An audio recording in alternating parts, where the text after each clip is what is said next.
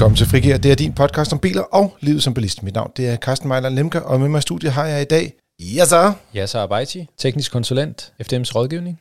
Tjek. Og Dennis Lange, chefkonsulent i vores økonomisk-politiske sekretariat. hvis du lytter til det her lige når det udkommer, så er vi meget tæt på påskeferien. Så vi har snydt lidt, ligesom i tv-køkkenerne, og optaget lidt på forhånd. Og det betyder, at i dag så kører vi en lytter special, hvor vi tager en masse af jeres spørgsmål. Vi har fået rigtig mange. Vi er helt vildt glade for, at I har lyst til at skrive til os, øh, og vi vil selvfølgelig fortsat øh, svare på dem. Så en gang imellem bliver vi nødt til ligesom at pulle det hele sammen, og så siger vi lidt til helvede med øh, bilerne og livet som bilist. Nu tager vi fat på jer og Stadigvæk- jeres øh, og spørgsmål og bilist. problemer. Ja, det er altså også. Ja. ja. Men hvor er det, man kan skrive hen, Carsten? Man kan skrive til podcast Og i dag så taler vi om problemer, overvejelser, fremtidige biltanker, alt om at være bilejer i Danmark. Det første spørgsmål, vi har fået, det er kommet fra Andreas, og han skriver, tak for et altid godt og lærerigt og underholdende program. Jeg vil meget gerne høre jeres råd til køb af bil nummer to. Vi er en familie på fire personer, hvor af børnene de er henholdsvis 1 og 3 år gamle, og de har i dag en stationcar, den Opel Astra fra 2019, den nyere bil. Men bil nummer to skal kunne køre fra Hørsholm til København. Det er en distance på cirka 30 km i hver retning, og de har et budget på 150.000 kroner, hvor det er, at de vægter sikkerhed, driftøkonomi og så lidt bøvl som muligt. De har fundet tre biler, og så vil de spørge, hvad vi synes om dem, og jeg kan lige kort nævne de tre biler. Den første, det er en Toyota Aygo X Active. Det er den nye mikrobil fra Toyota. Den der vel teknisk set ikke er her endnu, men det er den lige om lidt. Meget tæt på. Ja. Faktisk kommer den til test i løbet af påsken. Så der får vi den da køre den. dumt tidspunkt. Når nu jeg gerne vil prøve at køre den. Sådan er det. Men vi, det er sådan Ja, yes. lange, lange fredag lander den. Fedt. Så kan man lægge det i det, man har lyst til. En Citroën C3 1.2 PureTech Ionic, Iconic til 150.000. Og så er der en brugt Volkswagen e-Golf fra 2019 med en officiel rækkevidde på 300 km. Det er, som jeg husker, det er en NEDC-angivelse. Den kører lidt, lidt kortere i virkeligheden, omkring lidt over 200 km. Den koster lidt mere, den koster 170.000, hvor de andre de ligger lige omkring 150.000. Øh, men han har taget den med, fordi de har lidt interesse i elbiler. Lidt ligesom os, siger han. Og det er vel ikke helt forkert. De har også mulighed for at få en ladestander, hvilket heller ikke er uvæsentligt. Nå, vi har ikke aftalt noget selvfølgelig, fordi ellers er det så kedeligt at snakke om biler. Øh, ved det, Jasse, hvad siger du? Jamen, øh, jeg synes, at øh, de skal tage e-golfen, hvis det var mig. Jeg, jeg synes, at e-golfen er en, en, en øh, god bil, og en, øh, en øh, god måde at komme ind i øh, elbilsmarkedet på. Øhm, det er ikke øh, de her 450.000 eller 500.000 kroner, som man skal bruge. Teknisk set er det en, øh, det er en udmærket bil. Den kører som en, som en Golf nu gør. Øh, og som regel så er der også øh, en masse udstyr i de her biler. Og så kan man ligesom komme i gang med, med det elektriske eventyr, hvis man kan sige det sådan. De kører 30 km hver vej. Det kan den her bil jo også godt. Så det vil være mit bud. Yes, hvad med dig, Dennis? Jeg har en hel masse bud. Nå. det er faktisk ikke engang løgn. Øhm, jeg synes faktisk, at øh, Igo X'en, som, øh, som der bliver foreslået fra Andreas side selv, det synes jeg faktisk ikke er et dårligt bud. Jeg vil dog måske kigge på, han siger, at det er aktiv øh, udstyrsvarianten, de kigger på, den til 140. Jeg vil personligt nok lige smide lidt flere penge i, i puljen og gå op i den, der hedder Pulse, hvis der kan være økonomi til det. Øhm, så får man lige lidt mere udstyr, blandt andet øh, trådløs Apple CarPlay, Android Auto. Nogle Det er nogle ting, man bliver glad for, fordi hvis du køber en ny bil, så har du den i rigtig mange år. Ja, der er også øh, hvad hedder sådan noget smart entry, det hedder noget andet på den. Nøglefri øh, adgang og sådan noget. Øh, Ja. Men det er jo, hvad man er til af udstyrsmæssigt. Sådan noget. Det, det vil jeg overveje, hvis det var mig. Men grundlæggende, jeg synes, det er et, sådan set et, et fint bud. Øhm, så er han inde på e-golfen. Og øh, ikke fordi jeg tror, e-golfen er en dårlig bil. Det tror jeg sådan overhovedet ikke, den er. Men mm, det var måske værd at overveje at kigge på en brugt e op i stedet for, der får du i hvert fald en noget nyere bil for de samme penge. Det er med på, det er sådan en mindre bil. Øhm, men så det er bare sådan for at kaste den op, den mulighed er der. Øhm, så bider jeg jo mærke i, at øh, Andreas øh, skrev øh, hans kriterier, der var det første, han skrev, det var sikkerhed. Så derfor så vil jeg ikke foreslå en Renault Zoe, for der var ellers masser derude at finde brugt Mm. mm. til hans budget. Men så kiggede jeg lidt på tre andre bud, hvor to næsten er det samme. Hvis vi skal snakke ny bil, det giver en vis øh, øh, sikkerhed i økonomien, øh, driftsøkonomien. Øhm, så tænkte jeg på en henholdsvis en Kia Picanto eller en Hyundai i10, som jo begge kommer med henholdsvis øh, 7 og 5 års garanti, altså god lang garanti, som alt mm. lige giver en, en stabilitet i driftsøkonomien. Og for de penge kan man gå amok i udstyr på dem. Man kan få de fully loaded versioner, hvilket gør det lidt sjovere, tænker jeg. Så det er en mulighed. Og ellers sådan, sådan lidt, lidt tænk ud af boksen ting noget, så kunne det, hvis nu man gerne vil den der... Øh, Ja, altså ikke noget med helikopter og sådan noget. vel? Nej, nej, Nej. nej. Hvis nu man er ikke så meget ud af boksen. Hvis nu man gerne vil gå øh, i, elvejen, så kunne det måske være en mulighed at kigge på at lease en Fiat 500e. Øhm, f- købsmæssigt, der er vi over budget, men lease kan man pt. få dem øh, vanvittigt billigt. Ned til 2500 om måneden. Øhm, det er meget fornuftigt. det er meget fornuftigt. Så det var måske en mulighed. I hvert fald også, man kan sige, driftsøkonomien er i hvert fald sikker, fordi du har nu engang din leasing, øh, Mm. mm. hvad hedder sådan noget, udgift, øh, og det er det. Tag det Ja, som sådan begrænsede udgifter til strøm og sådan nogle ting. Ja. Og service er med i og alt det der. Ja, præcis. Så det er sådan lidt et, øh, ja, ud af boksen bud. Okay, og det var faktisk ud af boksen. Jeg havde det lidt sådan, at jeg tror, Jas og jeg, vi har tidligere talt om, en, hvis man, når de valgte skal man sige, nye biler, primært lige på nær Golfen, ikke? men der er, er også den, der hedder en Toyota Yaris Hybrid, som også kunne være en rigtig god bil nummer to, Mm. når man kører øh, skal man sige, sådan nogle ture af den længde. Og der tænker du brugt, gætter jeg på, så vi Ja, skal det bliver nødt til at blive 150. brugt, fordi at øh, det er lige på kanten. Jeg tror, de vist nok har en variant øh, med nærmest ingen udstyr, som ligger lige inden for, i hvert fald inden for golfbudgettet. Men det ligger lige på kanten. Ikke? Altså, de, de, er, de er blevet lidt dyre desværre efter, efter afgifterne steg. Men de skrev jo nummer et sikkerhed.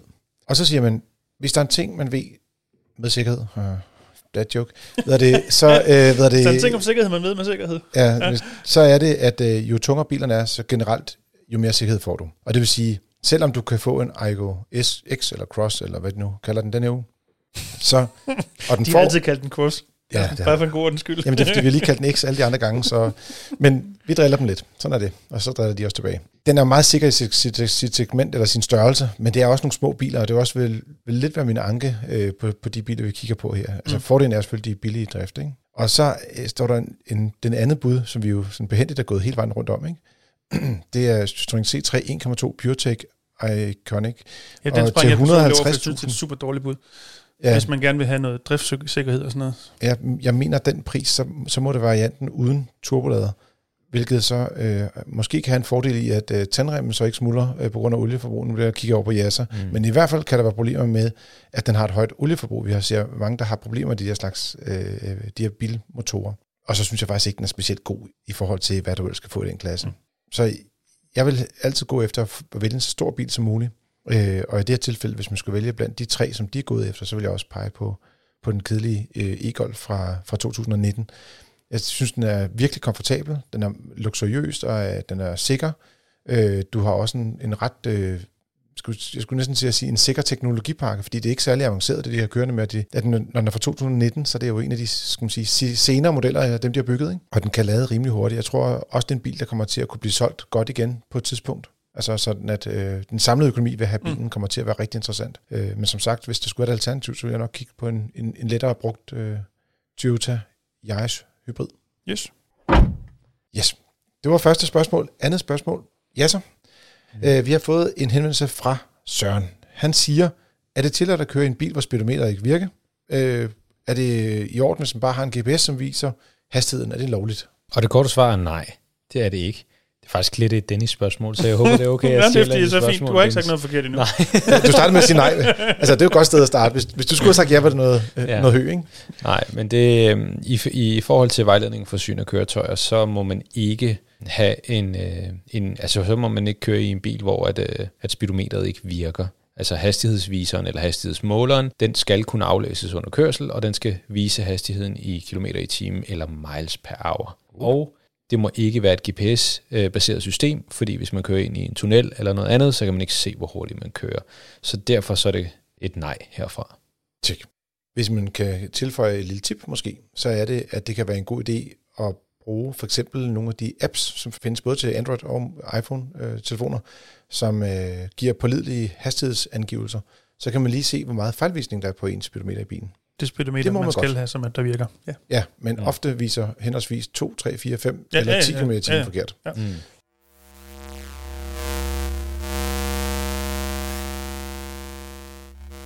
Palle har også skrevet ind om et spørgsmål om opladning af elbil. Han har købt en Mercedes EQA 250, og der står, at bilen højst må lade med 100 kW. Og så spørger han, må man så tilslutte den til de lynladere, der kan lade med 250 kW, eller hvordan det univers? Og øh, jeg vil sige, det oplever vi jo, når vi tester biler. Øh, vi har mange biler, som er sat til at oplade måske med 70, 80 eller 100 kW, men man må altid godt tage en lader, som kan levere mere strøm. Der findes jo også de her øh, skal man sige, ultralynlader, dem der kan lade med 800 volt teknologi og op til 350 kW. Det er jo også meget mere strøm end 100 kW. Mm. Og dem kan man også trygt sætte bilen til at, at lade på. Den tager ikke mere strøm, end den kan tage imod. Mm. Jeg ved ikke, altså du har altid et eller andet øh, man, må også, man, må også, man må også lade med, man må også besøge en lader, der leverer mindre det var faktisk også en god pointe. det finder bilen også selv ud af. Der er for eksempel en del øh, af de her, skal man sige, man kalder dem DC-lader, altså udlader, mm. hurtiglader, øh, som kan lade med måske 50 kW, og så får man så kun op til 50 kW, og ikke hvilken bil der er. Lige præcis. Så. Så, så vil jeg lige sige, så længe stikket passer, så går det ikke galt. Så længe, det, det er der, vi er, ikke? Jo, altså selv hvis stikket ikke passer, så vil du ikke kunne få lov at lade. Så, nej, nej, nej, det er klart. så man kan ikke lade forkert. Det, det styrer bilen.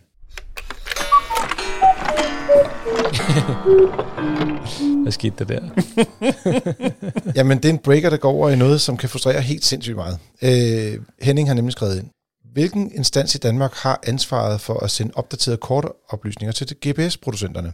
Og er der noget, der er virkelig irriterende, så er det at have en bil med eksempelvis indbygget GPS, eller have en GPS, hvis man har det, men der sidder i forruden, hvor det er, at vejene ikke er opdateret, at der er nye veje, som slet ikke kommer på, måske er øh, slet ikke kommer ind i bilen i et år eller to.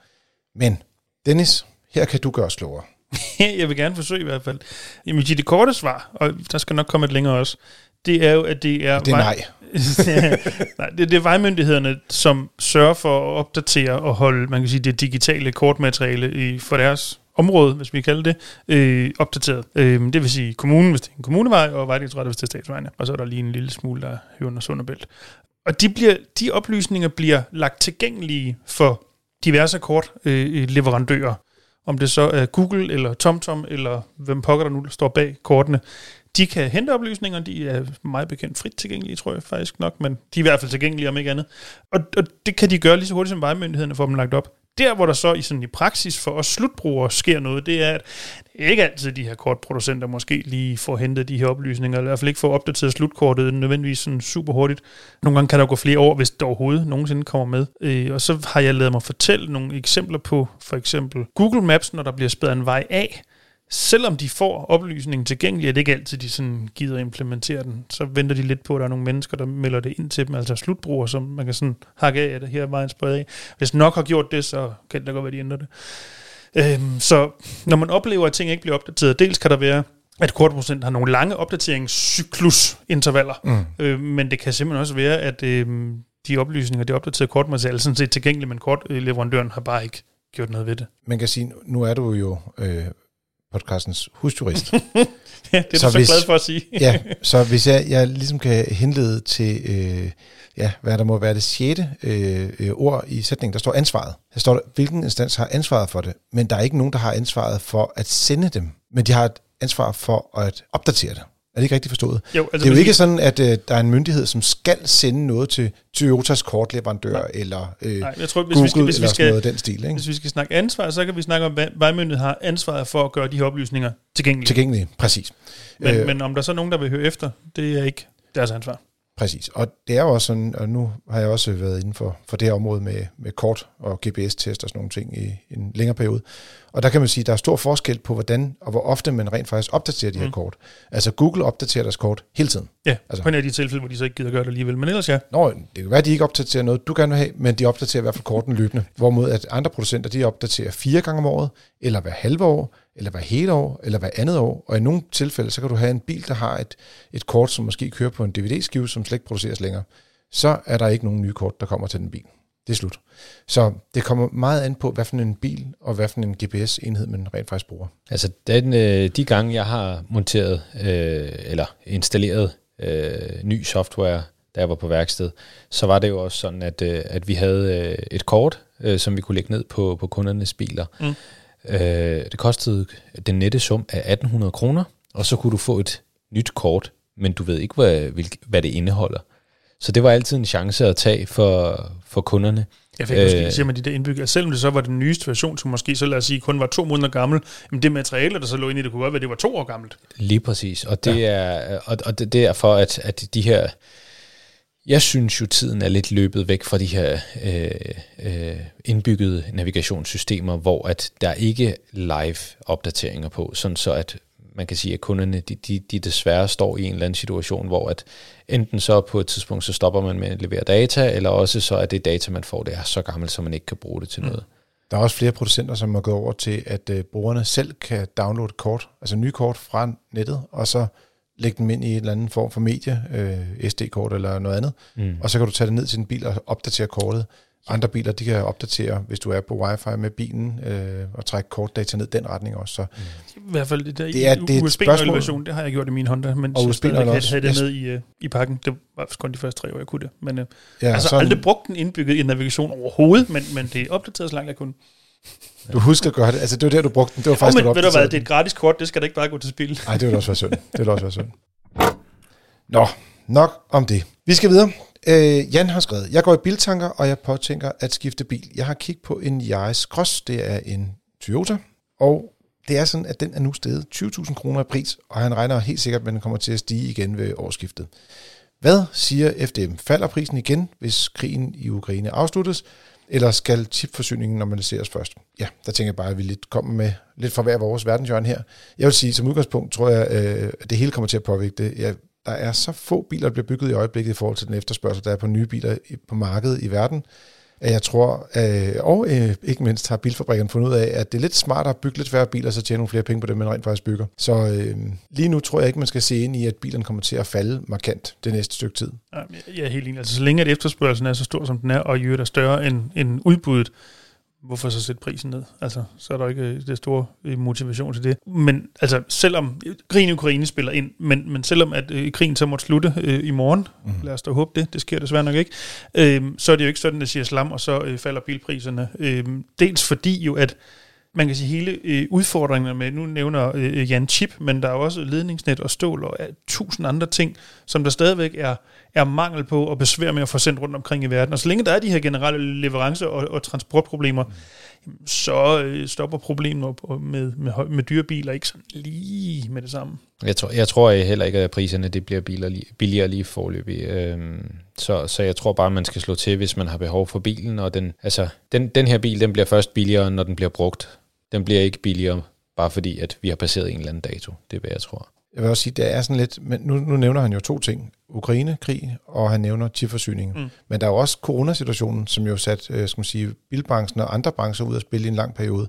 Der er generelle udfordringer med at få øh, transporteret materiale rundt omkring i verden på grund af diverse restriktioner, og Præcis. var det sidste uge, der var der øh, i Shanghai, der blev lukket ned en dag, eller var det i den her uge, kan jeg ikke huske, men der, der sker jo bare nogle ting nogle gange, som virkelig rykker rundt på øh, råvarepriserne. Mm. Og øh, helt konkret har jeg været ude og kigge efter øh, dæk til min, øh, min Trackday Master, og i forhold til for to måneder siden, er de nu steget 300 kroner i, i skal man sige, pris, altså fra 1200 til 1500 kroner. Det er jo en markant øh, prisstigning i procent i hvert fald inden for en, en kort periode. Mm. Og jeg kan stort set ikke finde dækkene nogen steder. Altså, så det er lidt det der med at gå ud og... Altså, der, der er en eller anden øh, skal man sige, ressourceknaphed generelt i markedet, og det kommer til at påvirke priserne på, på biler i en lidt længere periode desværre, som det ser ud lige nu. Ja, det, der er ikke noget, der ligesom peger den anden retning sådan på kort sigt.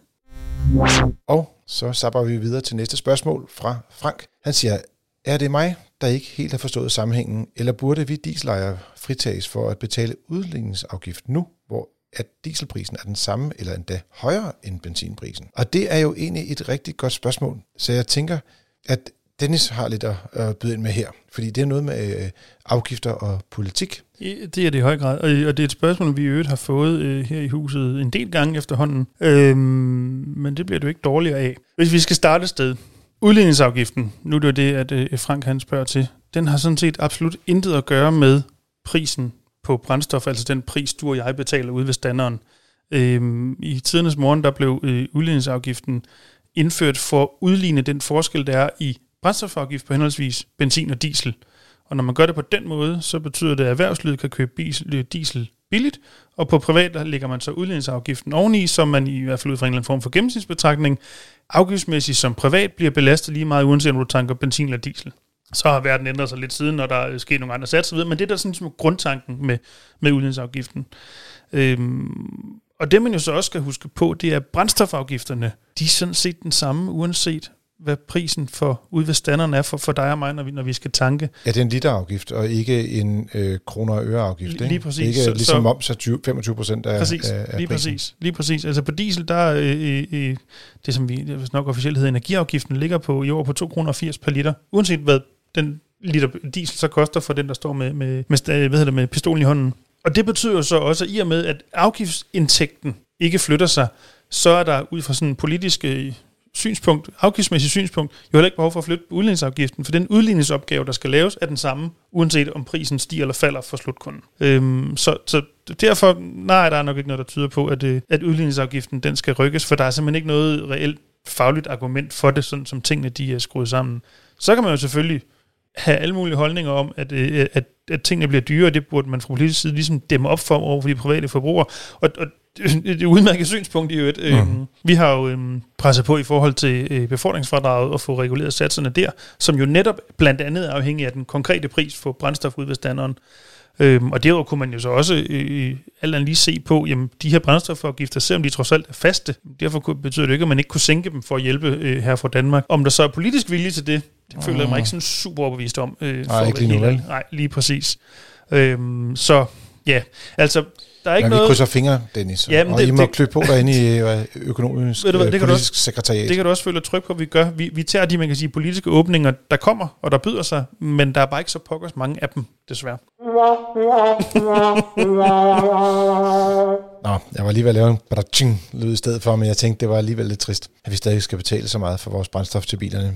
Ja. Troels har også skrevet ind, han siger, vi overvejer at købe en Skoda Enyaq 80 Plus. Det er en elektrisk SUV til omkring 400.000 kroner.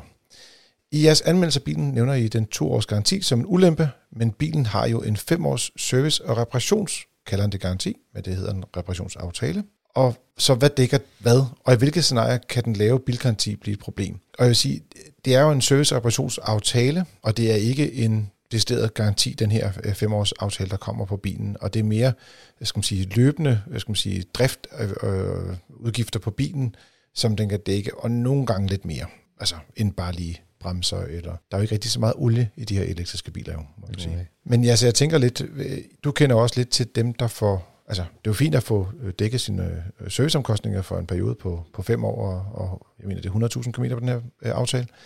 Mm. Øh, men når, når I ser de her aftaler med service- og reparationsaftaler på biler, hvordan, øh, hvad, hvad, hvad får folk så typisk dækket der, altså ud over de almindelige serviceomkostninger? Altså nu er det noget, der ligger i vores juridiske afdeling. Det er ikke noget, som, som vi som teknikere som regel ser. Øh, men du har også været på et værksted, hvor I havde sådan nogle aftaler på et tidspunkt. Ja, det, det er rigtigt, men, men øh, der kan man sige, at, at aftalerne er jo øh, meget forskellige. Så der skal man ind i, i, i aftalevilkårene. Nu bliver det meget Dennis territorie det her. øh, igen. Det lød rigtig, rigtig. Ja, øh, men, men Dennis, han må stoppe mig, hvis jeg, hvis jeg siger noget forkert. Øh, men der skal man i hvert fald ind og kigge og se, hvad er dækket, og hvad er ikke dækket. Og er de her service- og reparationsaftaler, eller service- og reparationsgarantier, eller hvad pokker man nu måtte kalde dem, Mm. dækker de lige så godt, som fabriksgarantien gør? Eller er det noget andet, eller helt tredje? Mm. Øhm, så, så det er vigtigt, at man... Altså, hvis nu man importerer sådan en Skoda Enyaq, så har man jo ikke fem års service- og reparationsaftale med. Nej. Det er jo øh, noget, der er forbeholdt danske biler. Man kan faktisk tilkøbe den øh, bagefter, hvis man ønsker det, men, øh, men det følger ikke med, som du siger. Nej, Nej. og Så derfor- måske ind og lægge det oven i prisen, hvis man skal kunne sammenligne prisen på præcis. et Og derfor er det jo ikke en, en, en garanti. Det er så et produkt, man har købt, og derfor så er det jo, hvad kan man sige, så, så skal man kigge på og nærstudere, hvad, hvordan er det lige præcis, hvad er det, jeg lige præcis får med, og hvad har jeg betalt for? Jeg kan sige, i forhold til vores anmeldelse, hvor vi nævner, at, øh, at der kun er to års fabriksgaranti som ulempe, så er det klart, at når man køber en bil, som har en teknisk pakke, som er så avanceret, som de nye elbiler er, i forhold til det, vi har haft hidtil, så er det en ret kort periode, man rent faktisk kan få hjælp med de dele, der ikke lige præcis er dækket under batterigarantien, som mange også kigger på. Der er en batterigaranti på cirka 8 år på den her bil, og, og 160.000 km. Men der kan godt være andre dele på en elbil, som ikke er dækket under batterigarantien, men som stadigvæk godt kan gå i stykker. Mm. Og der vil jeg sige to år. Det er ikke lang tid, man står og siger, det er et skide godt produkt, vi vil servere. Og der vil jeg ikke føle mig, altså fem års øh, reparations- øh, og serviceaftale er fint, men det er ikke det samme som at få en femårs garanti, som Hyundai har, eller op til syv år, som Kia leverer på deres modeller. Altså man kan jo lidt sige sådan overordnet set, og så er der jo alle de her øh, muligheder for 17 varianter, som jeg så også er inde på, det kommer an på den konkrete aftale.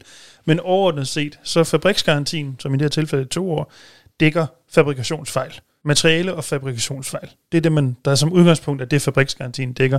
Hvorimod en serviceaftale jo typisk dækker det løbende vedligehold, altså det, der går i stykker hen ad vejen ved slid og brug og så videre. Og der kan sagtens være overlap, men der kan godt nok også være huller imellem de to ting. Øhm, man kan sagtens se en serviceaftale, som for eksempel mere eller mindre undtager hele batteriet, øhm, mm. fordi det er jo typisk ikke noget, der går i stykker undervejs, mm. medmindre det er lavet forkert, og så er vi over i garantien. Mm. Øhm, så, så ja, de to ting supplerer hinanden, men de er ikke erstatninger for hinanden. Præcis. Så det er derfor, han skal være opmærksom på, at det der, det der fem, og nu kalder han, han har skrevet garanti i sin henvendelse, det, det skal man ikke opfatte det som nej, på den nej, konto. Overhovedet ikke, bestemt ikke. Man skal være meget noget med at kigge på de ting, der er undtaget af henholdsvis garanti og servicerepræsentationsaftale. Det er det, der er det spændende. Så har vi fået en henvendelse fra Per, som skriver, min bil er kun ansvarsforsikret, PT. Men hvis jeg låner den ud til en anden, hvordan dækker forsikringen så, hvis den anden bruger for eller skade på tredje part? Øh, og lige her, der tænker jeg, øh, jeg tager hænderne væk fra kopladen med det samme, og jeg kan se, øh, det gør øh, jeg så i den grad også. Så, det, det er mig igen. Tilbage øh, ved komfuret står øh, kun Dennis og, og skal ligesom fortælle lidt omkring, øh, hvad er ansvarsforsikringer, og hvad sker der, hvis man låner bilen ud til, til andre brugere, så Ja. at sige. Altså, for at starte et sted, ansvarsforsikring er jo netop en forsikring mod de skader, man forholder på tredje part. Det, det er jo det, der er hele ansvarsforsikringen. Øhm, og det gør den også, selvom du låner din bil ud, Per. Øhm, men der kan så være forskel på, for eksempel, hvor stor selvrisiko du skal betale, når du låner bilen ud, og ikke mindst, hvem du låner bilen ud til. Er det for eksempel en fører, der er tilpas ung, så kan det typisk blive, øh, blive dyrere. Øhm, men det er simpelthen forsikringsbetingelse, man skal ind og kigge i, hvad, hvad gælder det så helt øh, øh grundlæggende i det tilfælde i den situation. Og så der skal man jo også, det er ikke fordi jeg tror, vi er ude i det her overhovedet, men der er jo forskel på, hvad skal vi sige, lejlighedsvis at låne sin bil ud, og så permanent låne bilen ud. Og det sidste, det kan man ikke, uden at vedkommende så i givet fald skal skrives på øh, forsikringen. Altså for eksempel, øh, sådan det klassiske er jo, at bilen er forsikret i forældrenes navn, og så er det jo den 20-årige søn, der kører rundt i den altid, hver eneste dag så skal søn ikke altså stå på forsikringen som alt overvejende udgangspunkt. Øh, mm. Ellers risikerer man et, at der er nul dækning, og to, at man så også lige får en straffesag omkring forsikringssvindel på halten. Så ja, men igen, jeg tror ikke, det, jeg tror ikke, det er det, vi er ude i her. Jeg tror, det er lejlighedsmæssigt et udlån, og det er der sådan set ikke noget i vejen, med, i vejen for. Må jeg smide en lille øh, jurabombe ind under det her også? Ja, Vanvidskørsel. Det synes jeg også, man skal tænke over, når man låner bil ud til andre mennesker. bestemt. Og jeg ved godt nu, at det har ikke rigtig desteret noget med en forsikring, men det har noget med værdi at gøre i hvert fald. Ja, ja, ja. Og øh, nu er det, hvis man kun har ansvarsforsikring på bilen, så er det enten fordi, man er ekstrem rig, øh, hvad det er, det er der en mulighed for, eller at bilen har en lav værdi. Det er lidt ofte derfor, at øh, der ikke er andet end en ansvarsforsikring på bilen. Typisk, ja. Øhm, Typisk. Typisk derfor. Ja. Så øh, Men du har helt ret. Altså, hvis man den skal lige være opmærksom på, hvis den, hvis den vedkommende kommer til ved en fejl, eller øh, måske bare lidt, lidt ikke, for frisk. ved en fejl til at køre vanvidskørsel. Jamen, det er vel en fejl. Øh, vi Altså, er enige om, at det- er karaktermæssigt en fejl, men det er ikke noget, du kommer til at gøre ved en fejl. Åh, Rimelig okay. Ja, overlagt, point man gør det.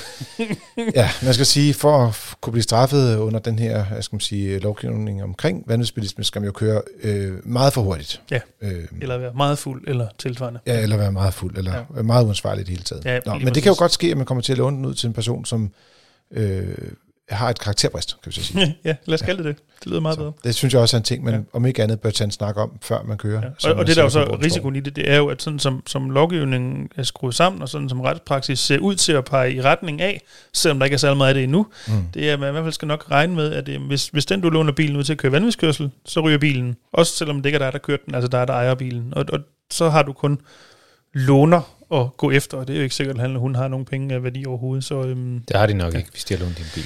det kunne der da være en sammenhæng med, måske. Eller et eller andet. ja, ja. Det er i hvert fald øh, det, det, det er en problemstilling, og, og man gerne skal undgå at komme ud i. Øhm, Jeg tror, de færreste, der har råd til at sådan lige miste bilen og den værdi, den udgør. Jeg har jo for nylig haft en aldeles værdiløs bil i mit navn i en kort periode. Og øh, der sad jeg og kiggede på, øh, øh, det var en Citroën Berlingo, for dem, der er interesseret i det. Øh, den havde, øh, jeg tror, vi købte den for 6.000 kroner, så det var virkelig ingen penge. Men jeg vidste jo også godt, at hvis den, hvis den stod hos en forhandler, så stod den til 20-25.000. Mm. Så det vil sige, at den rent faktisk forsikringsmæssigt havde den faktisk en, en mere interessant værdi, hvis man skal sige på den måde. Og der var jeg inde og tjekke på, hvad kostede en ansvarsforsikring på bilen, og hvad kostede det at få den kaskoforsikret i stedet ja. for. Og nu er jeg øh, blevet øh, så gammel og så kedelig, øh, rent forsikringsmæssigt, at jeg er elitebilist, Og der viste sig, Det behøver man jo ikke være særlig gammel for. Men Nej, det er efterhånden. Allerede når man er 65, så er man klar. Nej, ved det, det kan, jeg tror, det er, nogle steder det er fire år eller sådan noget, så kan du komme op og være ja, og nogle steder, er hvis du er med i den rigtige fagforening, så bliver du fra starten af. Der er masser af muligheder derude. Det må vi tage en anden dag. Ja, Ja, ja, ja, det kan ja. være, at vi har nogle øh, forsikringstips derinde. Nå, men øh, jeg vil bare sige, at øh, merprisen for at kaskoforsikre den her øh, gamle spand, øh, den var virkelig begrænset. Altså, det var også noget med 1000 kroner om året. Så tænker jeg, okay, hvis der nu er nogen, der kommer til at køre ind i den med en fejl, og den bliver, altså du ved, så er man trods alt lidt bedre sikret, og det var Jo, ikke særlig stor, øh, skal man sige, pris, synes jeg. Og Men jeg vil sige, omvendt, der findes også eksempel på at gå fra en ansvarsforsikring til også at kaskodækningen bliver usandsynligt uforholdsmæssigt meget dyrere. De eksempler er der også. ja, så man, men jeg, jeg man skal måske- bare lige spørge på det, ikke? Ja, jeg ja. tænker måske lige præcis, en Balingo er jo nok i, skal vi kalde det en lavrisikogruppe, og derfor er prisforskellen nok ikke så stor. Ja, men ofte er de ting, de går efter, øh, jo, for det første vil den jo nok blive kasseret, hvis det er, den- der var et uheld. Ikke? Altså, men det er jo ikke så meget tyveri, de går efter her. Det er jo ofte skader i forbindelse med uheld, Jo, jo, jo. altså påkørsler. Ja. Ja. Og dermed kan, altså, der er det jo faktisk lige så dyrt at male en forkofanger på en Balingo, som jo har verdens lækreste plastikkvalitet, som hvis du gik ud og tog øh, en anden mo- moderne, måske en bil, der kostede ja, øh, 200-300.000 kroner, så ville det være samme pris for at reparere bilen bagefter. I, men i det her tilfælde vil bilen nok blive Ja. skrottet, ikke? Men, men der er jo også, altså et er jo bilen, fordi det andet er jo også en, hvad kan jeg sige, risikovurdering af dem, som typisk kører i den type bil, hvor mm. mange skader laver de eller og så videre. Og der kunne jeg forestille mig, at øh, man som Balengo-ejer ligger i en lavere risikogruppe, end hvis du har en, hvad ved jeg, hurtiggående lav. Audi, et eller andet noget, ikke? Altså, ja. Den der bil, den ville også være totalt skadet, hvis den punkterede, så billig som den var. Det var, bare- vi var bare heldige at få den til en ekstrem lav pris, og, øh, og den kom videre til en glad ejer bagefter. Så Det er en ekstrem høj pris. ja, sådan skal verden jo være. Det var sådan set de spørgsmål, vi havde fra jer, kære lytter, i denne omgang. Men jeg tænker lidt, nu er påsken, den står lige foran os. Og jeg ved ikke rigtig med jer, har I nogle påsketraditioner med at klargøre biler, eller skifte sommerdæk, eller nogle andre ting i den stil? Jeg kan starte med at sige, normalt i gamle dage, så plejede jeg at skifte, øh, når man husker det, til øh, sommerdækkene, eller standarddækkene, som nogen kalder dem, fra vinterdækkene her i den her periode, fordi der plejede temperaturen at være rimelig høj. Normal, normaldækkende. Normaldækkende, ja. Så, øh, men desværre øh, kan man sige, at temperaturen er jo for det første stadig ret lav, så jeg vil nok udskyde det lidt, hvis det ikke var, fordi vi kørte på helårsdæk, og dermed så er det dybt irrelevant. Så har vi en leasingbil, hvilket gør, at jeg er ligeglad med bilen. Jeg skal bare lige sørge for, at øh, de fuldklatter, der er på bilen, bliver fjernet, så den ikke får lakskade. Det er den eneste ting, jeg har at gøre der. Men den der kærlighed med at gå og pusle om bilen, den har jeg også lidt mistet. Så jeg tror, det mest øh, bilkærlighedsmæssige, jeg kommer til at lave, det er, at jeg skal ud og køre med min Mazda MX-5 på noget track day, og så regner jeg med lige at give den en håndvask, når jeg er færdig. Hvad med jer? Har, har I noget, der skal pusles med? Ja, jeg skal gøre min øh, bil klar til service. Så, så Det er teknikeren. jeg, jeg tager den selv ind, og så øh, jeg, jeg plejer at skille øh, nogle bremser ad, og lige sørge for, at det hele det står og spiller. Øh, og lige gennemgå bilen selv, se hvordan det hele ser ud. Øh, sådan så, at øh, når de får den ind til service, jamen, øh, så skal de ikke rigtig lave så meget. altså, ja, så nu er du jo også rent faktisk øh, uddannet som mekaniker, Ja. og du kan jo, altså du har jo lavet service mange gange jo. Mm. Men er der nogle ting, man kan gøre selv ved sin bil øh, i den her scene? Det er jo ikke alle, der øh, skal skille bremser. Jeg, jeg har prøvet at skifte klodser og skiver og sådan nogle ting. Altså, det er jo ikke fordi, det er jo øh, raketvidenskab. Man skal bare lige huske at gøre det rigtigt, når man samler den. Ikke? Mm. Jo, altså det, det man selv kan gøre, altså hvis, hvis man er en, en, en smule færm med, med, med noget værktøj, og har det rigtige værktøj, og har for eksempel en dundkraft og så videre, jamen så kunne man jo måske øh, give sig i kast med selv at skifte sin hjul, øh, mm. hvis man kan, altså man skal lige selv vurdere, hvad, hvad kan man selv, og hvad kan man ikke. Øhm, men sådan noget som at, at kontrollere væsker, for eksempel, det kan man jo godt gøre selv. Øh, hvis man har, for eksempel øh, mange af vores, øh, vores medlemmer, de har mulighed for at, at øh, køre ned til os, og så kan vi lave et, et, et tjek på bilen. Øh, Så det kommer lidt an på, hvad, hvad kan man sige, hvor kyndig er man selv, øh, og kende sine, øh, sine begrænsninger, men heller ikke være øh, så bange for for eksempel at prøve at give sig i kast med at skifte nogle viskerblade, eller, eller noget andet. Altså støvsuge bilen og pusruderne, det tror jeg, de fleste kan selv. Ja, så, det, så det, er i hvert fald et noget. godt sted at starte. Øh, og så må man så se, hvor, hvor langt ens øh, Jeg kompetence tror, den går. et, et, lille, et lille tip til dem, der har en dieselbil, som bruger øh, øh, AdBlue, som er sådan, øh, eller et urea øh, produkt, som jeg husker det, sådan en Mhm. form for avanceret urin. Øh, det ikke korrekt? Jo. Jo. Jo, godt. Nå, øh, hvad det, var bare I, et sjovt I kiggede bare sådan lidt... Nej, det var avanceret urin, den har ja, jeg nå, ikke men hørt før. det, det er det jo. Lad os bare kalde det det. Øh, men øh, det er noget, man bruger for, at bilen øh, skal være lidt mere miljømæssigt korrekt, Mm. når den kører. Men det kan typisk være ret dyrt at få hældt på ved et serviceeftersyn, men det er noget, i nogle biler, det er ret nemt at efterfylde selv. Det kunne godt være sådan noget, man kunne fylde på. Ja, det, altså man kan sige, alle de her væsker og kontrollere ja. øh, væskerne, øh, typisk så, så står det i instruktionsbogen, hvordan skal man påfylde det her, øh, det her øh, urea øh, AdBlue øh, på sin bil, og man kan købe det selv til øh, ganske få penge, øh, og værkstedet, jamen de lever af, af at tjene penge, så, så det koster lidt mere hos dem. Altså, Dennis, vi skal nok komme til dig. Men ja, det der, er der, der, er noget, der lige slog mig. Fordi imens at, øh, jeg sad her og blev klogere, som altid, af Jassers vise, vise ord, så stod det mig, at Jasser og jeg, vi har jo haft en fælles oplevelse omkring biler og væsker inden for det sidste måned, hvor det viste sig, at en af vores kolleger øh, ikke havde husket at kontrollere olieniveauet på sin bil. Ja, vi nævner selvfølgelig ikke navnet, fordi det jo synd for vedkommende og sådan nogle ting. Men Det, det kunne sagtens være mig. Det var ikke mig, men det kunne sagtens være mig. det var, det var, øh, det var din bil, Dennis. Så har Du- ikke vi- fortalt mig det. Nej, vi var lige nede og tjekke det. Nej, det var en anden person. Nå, godt. Men, men jeg vil bare sige, at det der med at tjekke olieniveauet en gang imellem, kan faktisk være en god idé mellem service eftersynene, for nogle gange så opdager man ikke, hvornår bilen begynder at bruge lidt olie. Det kan være, at det går et par år, og så de første år, så er motoren helt, så at sige, tæt, men så lige pludselig begynder den ligesom at, at drøbe lidt derudad. Og vi skulle bruge øh, noget olie på den bil, vi mm. kiggede på, ikke også? Uden at sådan gå mere i detaljer. Ja, så. Nej, altså, øh, den, altså jeg, jeg tænker, at, at den, som, som det gik ud over, lytter til den her podcast nu. Som altid. øh, men men øh, det, er jo, det er jo ikke sådan så, at, at, at olien nødvendigvis løber ud af motoren. Den kan jo også blive forbrugt ind i motoren, og man kan sige, at et, et, et smørsystem er ikke hermetisk lukket. Der vil altid være noget olie, der bliver øh, Øh, en del af forbrændingen, kan man sige, og oliedampe. Så, men det er en rigtig god idé at, at vende sig til, jamen, når pistolen står og passer sig selv, mens man tanker bilen, så gå ud og, og træk, øh, træk oliepinden, øh, eller, eller gør det, inden du tager afsted om morgenen. Øh, der har bilen fået lov til at stå stille, øh, og, og niveauet falder. Øh, og så øh, træk oliepinden og se, hvordan ser det egentlig ud. Øh, det er en rigtig god idé. Og Helst på en plan flade og ikke på en bakke lige Som jeg præcis. husker det, ikke? Yes. Nå, sorry Dennis, det var, det var mange øh, anekdoter der. Mhm, ja, det er så Hva, hvordan ser din øh, påskud ud? Øh, Bil, bilmæssigt. Ja, bilmæssigt. Jamen, altså, jeg vil sige, hvis vævesigten tager et sving, øh, så, så kan det godt være, at jeg skal sætte, øh, sætte sommerhjul på vores, øh, på vores biler.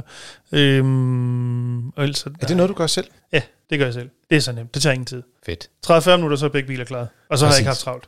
Altså, det er nemt. Jeg vil sige, en ting, som der har... øh, Jeg har sådan... Jeg elsker jo udstyr og sådan noget, ikke? Og jeg har også skiftet... Nu skifter jeg selvfølgelig ikke øh, dæk i øjeblikket, men jeg har sådan et sæt, som øh, øh, gutterne på vejen, de kommer og låner af mig. så jeg har øh, momentnøgle selvfølgelig, skal man have, ikke? Øh, hvad er det? Og sådan en almindelig sådan en krydsnøgle. Øh, også en dundkraft, en, sådan en, en 2,5 tons dundkraft, ikke? Gud, hvor retro. Og så, hvad, hvor, hvorfor retro? Jeg har da sådan en øh, bit, du sætter i, i skruetrækker og en boremaskine, og så kan du... Øh, Nå, jamen, den, sådan, sådan en har jeg også. Øh, Jeg bruger den der... Øh, det er mest, hvis, jeg vil sige, jeg bruger den meget sjældent, min krydsnøgle. Jeg har den. ja, ja. Det er bare mere en principting. Men så har jeg faktisk sådan en, øh, en, øh, en skruetrækker, så at sige, som er lavet specifikt til at, at få, øh, hvad er det, som, med, som er en indbygget slagnøgle. Mm. Men den er kun lavet til at, at tage dæk af med, og, og så i princippet også sætte Det er den jo på så igen. ikke en skruetrækker, det er en skruemaskine, ikke også? Nå, det, nå, det, er, nej, det er en maskine til at fjerne. Ja. Den hedder, Ja. jeg tror, den hedder wrench god, eller, eller god Ja, wrench, eller, ja. eller den stil. Og den går på 12 volt stikket. Så man Mm. sætter den bare i stikket ind på bilen, og så trækker man den ud øh, gennem øh, sideruderne, øh, og så, så hiver man bare hjulen af. Og nogle gange er de jo spændt meget hårdt fast Mm. mm. efter sådan en, en længere sæson, ikke? Man skal bare huske at, at, at også spænde korrekt, altså spænd med det korrekte tilspændingsmoment, og hvis ikke det ja. Står i instruktionsbogen, øh, hvis man er medlem af os her i FDM, så er man velkommen til at ringe øh, og, og prøve at, og ligesom at få data på, hvor meget, skal, hvor, meget, hvor meget er tilspændingsmomentet på ens hjul. Det er vigtigt, at de bliver spændt korrekt, det er det. Jeg kom engang kørende ude ved en, øh, en lille bitte vej øh, ved siden. Jeg bor i Birkerød jo, lige nord for, for, skal man sige, for Lyngby, hvor vi optager. Øh, og så er der en lille bitte øh, landsby, som jeg nu i midlertid lige har glemt, hvad hedder, men det er et meget hyggeligt sted. Og så kom jeg trinende stille og roligt, og så holdt der en tænkte, jeg, nej, det var da hyggeligt. Og så tænkte jeg, den holdt da lidt skævt, den der Saab. Mhm. Og så holdt, altså, øh, den, den havde simpelthen tabt venstre forhjul. Og så holdt den nede på, altså på snuden og på siden af, af bilen. Og hjulet lå sådan øh, 20 meter længere hen ad vejen, og der var ingen øh, bolde tilbage. Så det var nogen, der havde sat det på, uden at spænde, øh, hvad er det, spænde hjulboldene. Så det er meget vigtigt det der med at få spændt det ordentligt. Og hvis man spænder dem for hårdt, ja, så hvad sker der så? Ja, man kan komme til at ødelægge øh, gevind eller bolde, øh, og man kan også ødelægge nav, og man kan gøre fælgene skæve, og man kan gøre navet skævt, og helvedes ild øh, kommer. Og Er der ikke også noget med, at man kan komme til at trække sine øh, bremseskiver skæve, hvis det er, at du presser lidt for hårdt ind det ene eller andet sted? At jo, jo, kan, altså man kan sige, at det, der, det er derfor, der er et, et, et, øh, altså der er også nogle biler, som er så sensible, øh, så, så du, hvis du spænder øh, med, med et forkert moment eller en forkert rækkefølge, så, øh, hvad kan man sige, så kan du komme til at, øh, at gøre bremseskiverne eller fælgene skæve, og så kommer det bare til at koste rigtig mange penge. Det lyder lidt som klassisk musik, det her. Du har lyttet til Frigær. Det er din podcast om biler og livet som bilist. Husk at give os nogle stjerner i din podcast-app, eller anbefale os til en ven. Du kan også sende os nogle spørgsmål, ligesom alle vores gode lytter her, de har gjort, på podcast Så vil jeg gerne sige tak til Jasser og Dennis for at brede ud af jeres viden. Selv tak. Selv tak. Og rigtig god påske derude. Og til dig, kære lytter, tak fordi du lyttede med, og god tur derude.